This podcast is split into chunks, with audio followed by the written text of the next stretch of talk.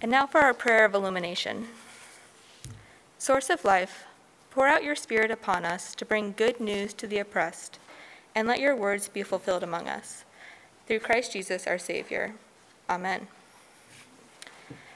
Our first reading is from Psalm chapter 118, verses 19 through 29.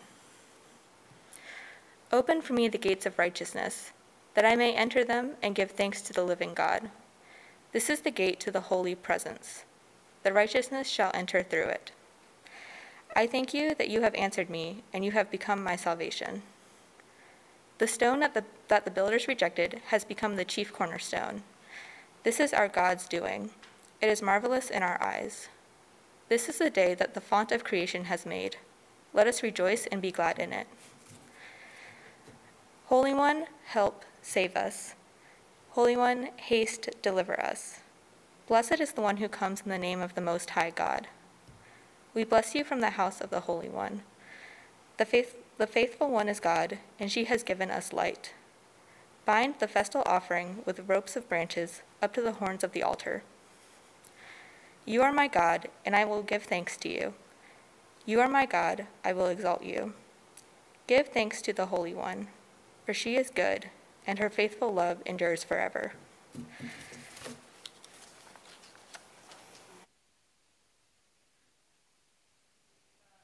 Uh, our scripture reading, my goodness, continues uh, with the Gospel of Matthew, chapter 21.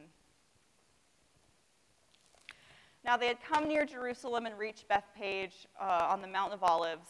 Then Jesus said to two disciples, saying to them, Go into the village before you, and immediately you will find a donkey tied and a colt with her. Release them and bring them to me. If anyone says anything to you, just say this The Son of Woman needs them, and they will send them immediately. This took place to fulfill what had been spoken through the prophet, saying, Tell the daughter of Zion, Look, your sovereign is coming to you, humble and mounted on a donkey, and on a colt, the foal of a donkey.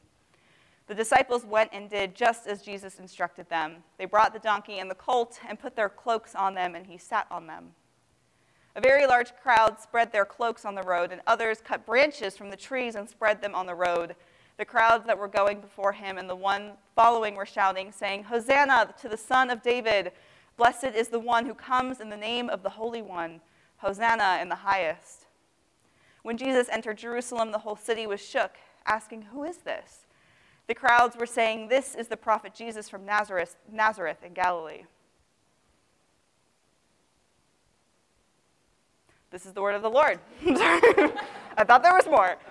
Um, did y'all also hesitate like I did with the shook? Like they were shook. I just, I, I loved that. I really appreciate that. Um, so I want to start by telling y'all a story about uh, my friend Michelle. My friend Michelle is sitting right in front of me. Um, which is not usually how this, this goes. Uh, Michelle was my roommate in grad school, and she's visiting with us this week. Um, and I do have permission. She knows I'm going to do this, so this is not like a total surprise. But we were traveling together in the Holy Land, so Israel and Palestine, a couple of years ago with school, and we were walking around some kind of olive tree grove. I'm actually not even sure where, where we were at this point. But we um, just stumbled upon a donkey, just, just hanging out by himself, just chilling in the olive with the olive trees. And goodness, if y'all think that I get excited when I see a cat, you should see Michelle when she sees a donkey. You would have thought that this was a majestic unicorn.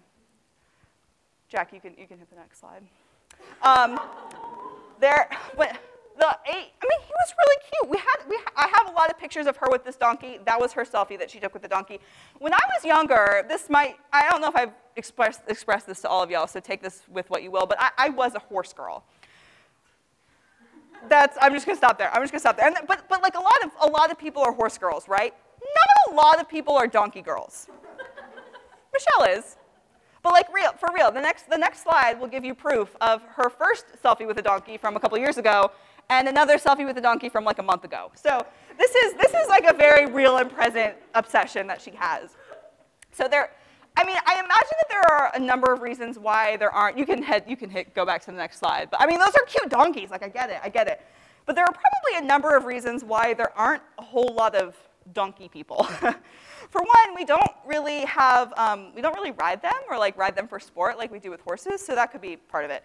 But unlike the horses that have right power and prestige, particularly in the way that we connect them with royalty and things like that, donkeys are, are, are just kind of gross. I'm sorry. I mean, they're really cute. They're really cute, and I would be really happy to pet one. I would love it. But, but right, they're just kind of dirty. They're like smelly and short pack animals, and they're stubborn and noisy and not like regal and majestic, right? Ancient military leaders did not ride a donkey into battle, so they're not like super exciting, unless you're Michelle. But, or I mean, everyone else. I mean, they're really cute. I get it. I get it. But to see Jesus, the Messiah, enter Jerusalem on the back of a donkey right, is kind of a letdown. Though we recognize that, that this kind of continued pattern of this upside down realm of God that we talk about is, is maybe part of this. In Matthew's gospel, Jesus is lauded as the Messiah, which ancient Jews and, and modern Jews too believed to be a military hero. The prophets of the Hebrew Bible predicted a violent military overthrow by a Messiah of the powers that be, which in the context of Jesus is the Roman Empire.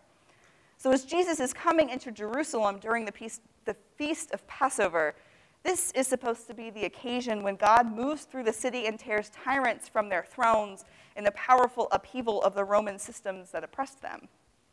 And a military leader would enter Jerusalem boldly on the back of a war horse, ready to overtake the city. But instead, God comes into Jerusalem on the back of a smelly, short little donkey. But the upside downness doesn't quite end here, right, in the story. Jesus enters the city given the prophetic title of sovereign, but subverts it as he walks into Jerusalem toward his execution by the state. He comes preaching words not of triumph, but of peace and reconciliation. Right? The story is just another flipping of the script from what is expected to what is, what is unexpected. And a lot of loud confronting of the powers while knowing that the re- what the repercussions might be. But for someone who was born in a stable, maybe it, maybe it should have been a little more expected. I think that the impact of this image of Jesus coming into Jerusalem on a donkey can be hard for us to fully wrap our heads around, not because we are unfamiliar with the story, but because we sit under the context of a Christian empire. Because our Christianity consistently places Jesus on the powerful, purebred stallion, reminiscent of the powers that oppress and dehumanize, instead of on the smelly, stubborn donkey completing the picture of humble servanthood. We exist in a context in which the titles of Jesus as sovereign or king or Lord have been used to abuse and control, neglecting the context and means with which they were intended. We exist where the message of Jesus comforts, conforms to, and aligns with the rich and the powerful instead of serving as liberation for the poor and oppressed. Hosanna, Hosanna, blessed is the one who comes in the name of God.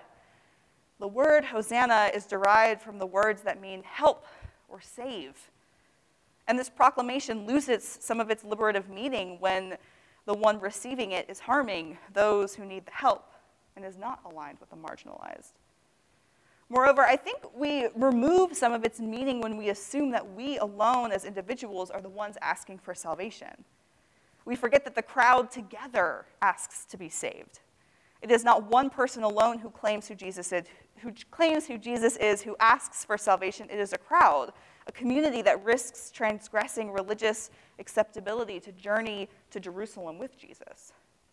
Because if Jesus wandered into, into Jerusalem on the back of a donkey alone, no one would really care.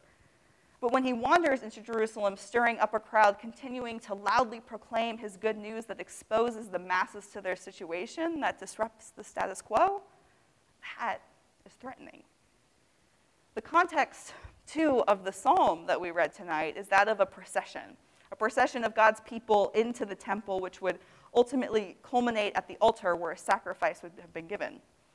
So it maybe makes some sense that we read it tonight, too, as Jesus processes into Jerusalem, an entry that will culminate in the cross. But we should also remember, like the waving of the palms, the Psalms were also sung in community. And in the psalm of deliverance, salvation of one in, in requires salvation for the community. One is never saved all by or for oneself, but with reference to or impact on others. The psalmist cries, Help us, save us. echoed by one of the oldest liturgical refrains God's faithful love endures forever. It is a cry to help us, all of us, because God is good and faithful. An invitation, too, that, that digs into the unexpected transformation of being in God's upside down society, where the last shall be first and the meek shall inherit the earth. And as the psalm says, where the stone that the builders rejected becomes the chief cornerstone. An upside down society reflects the way, is reflected in the way that Jesus did not come into Jerusalem wielding a sword, but carrying this message of peace and hope in his mouth. A message he invited his followers to carry on in the name of God together. Jesus' followers didn't have any formal authority to change their world, but when they gather together to protest the powers and principalities, there is power in that. There is power when common people oppose exclusionary practices and policies together. And this is what we are doing when we wave our palm branches today, which was quite fun. It was very fun to have a palm branch to wave, I will say that. We are remembering those who have made those sacrifices and made pilgrimage to march and condemn the systematically oppressive laws. We are joining in with the voices that are still crying, Help, save me, as we collectively lean on God and one another to envision a world in which we can all love and thrive. We are calling one another to communal faith, courageous proclamation, and action as we consider our shared identity as the church and community of faith.